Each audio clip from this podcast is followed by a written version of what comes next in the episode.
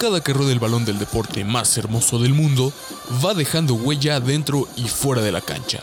Y yo lo analizo y te lo cuento para que tú tengas el veredicto final sobre todo lo que acontece dentro del mundo del balonpié. Esto es Crónicas del Balón, bienvenido.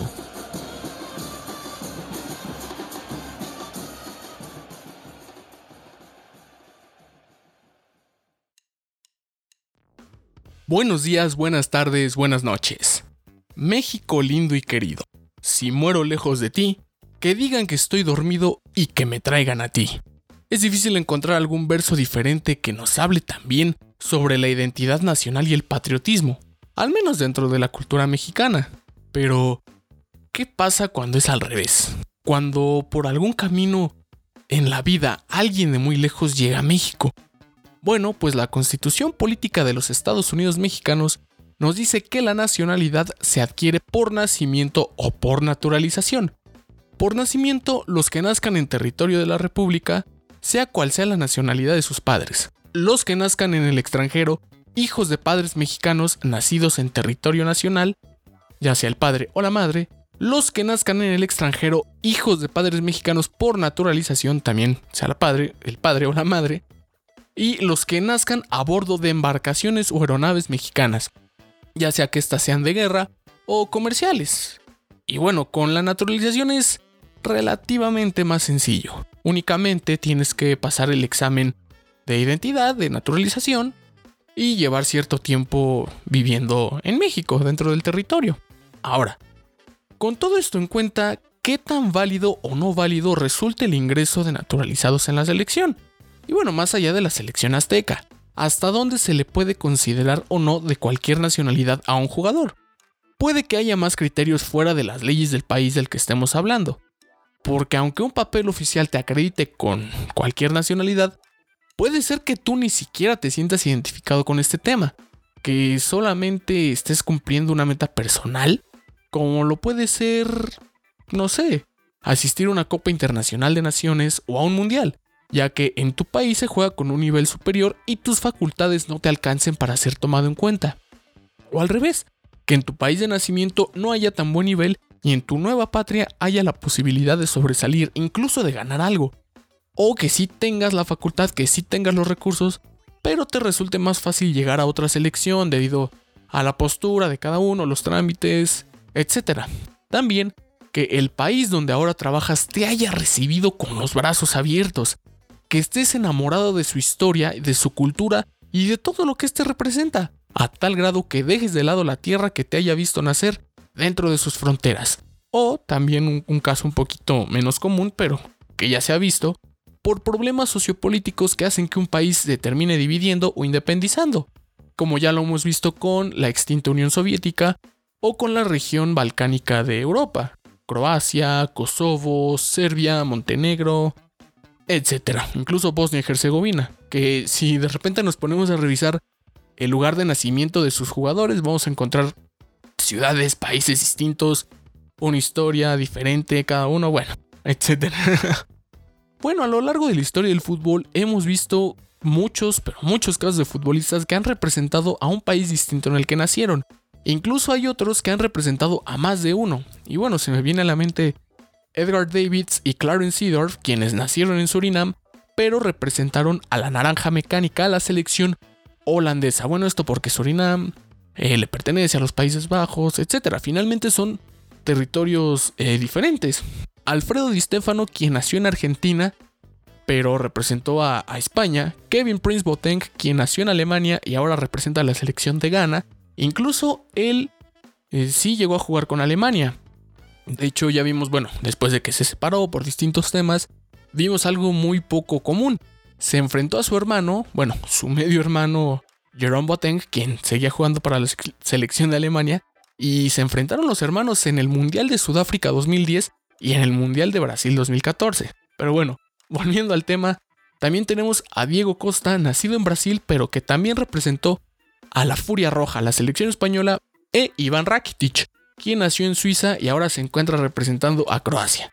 Y bueno, en el caso de México suenan muchísimos nombres, tales como Antonio Nelson Ciña, quien nació en Brasil, Damián Álvarez, Cristian Jiménez, Guillermo Franco, Matías Bozo, Gabriel Caballero, quienes nacieron en Argentina. Incluso el Guille Franco y Gabriel Caballero representaron a México en mundiales, en Corea-Japón 2002 y en Sudáfrica 2010.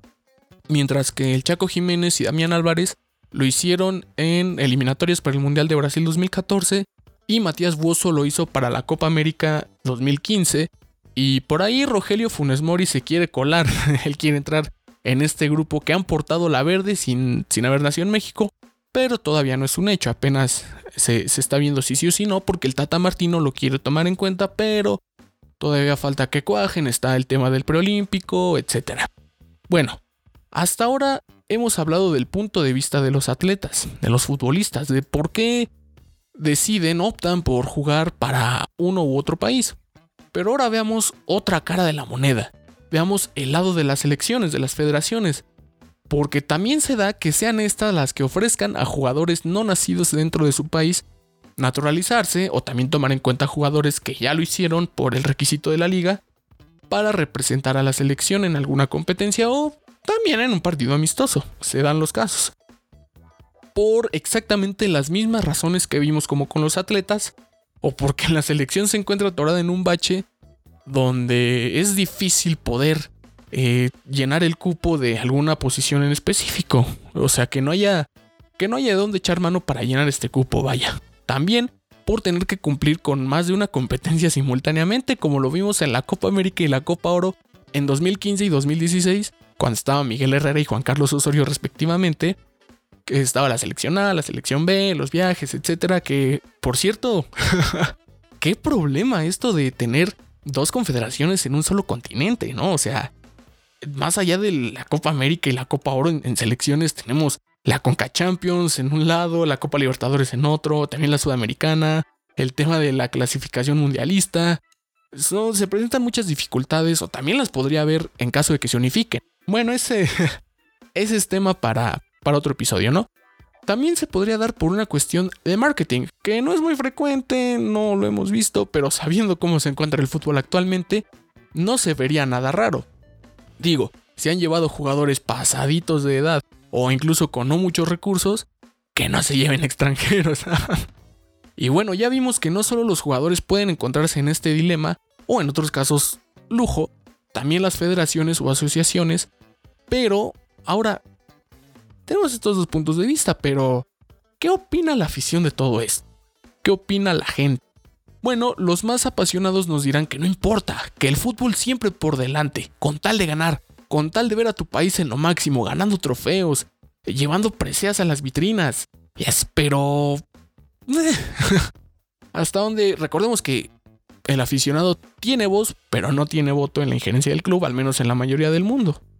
Y también te pueden decir que con tal de ver a sus ídolos, a, las figuras de su club en la selección, que incluso sería un orgullo.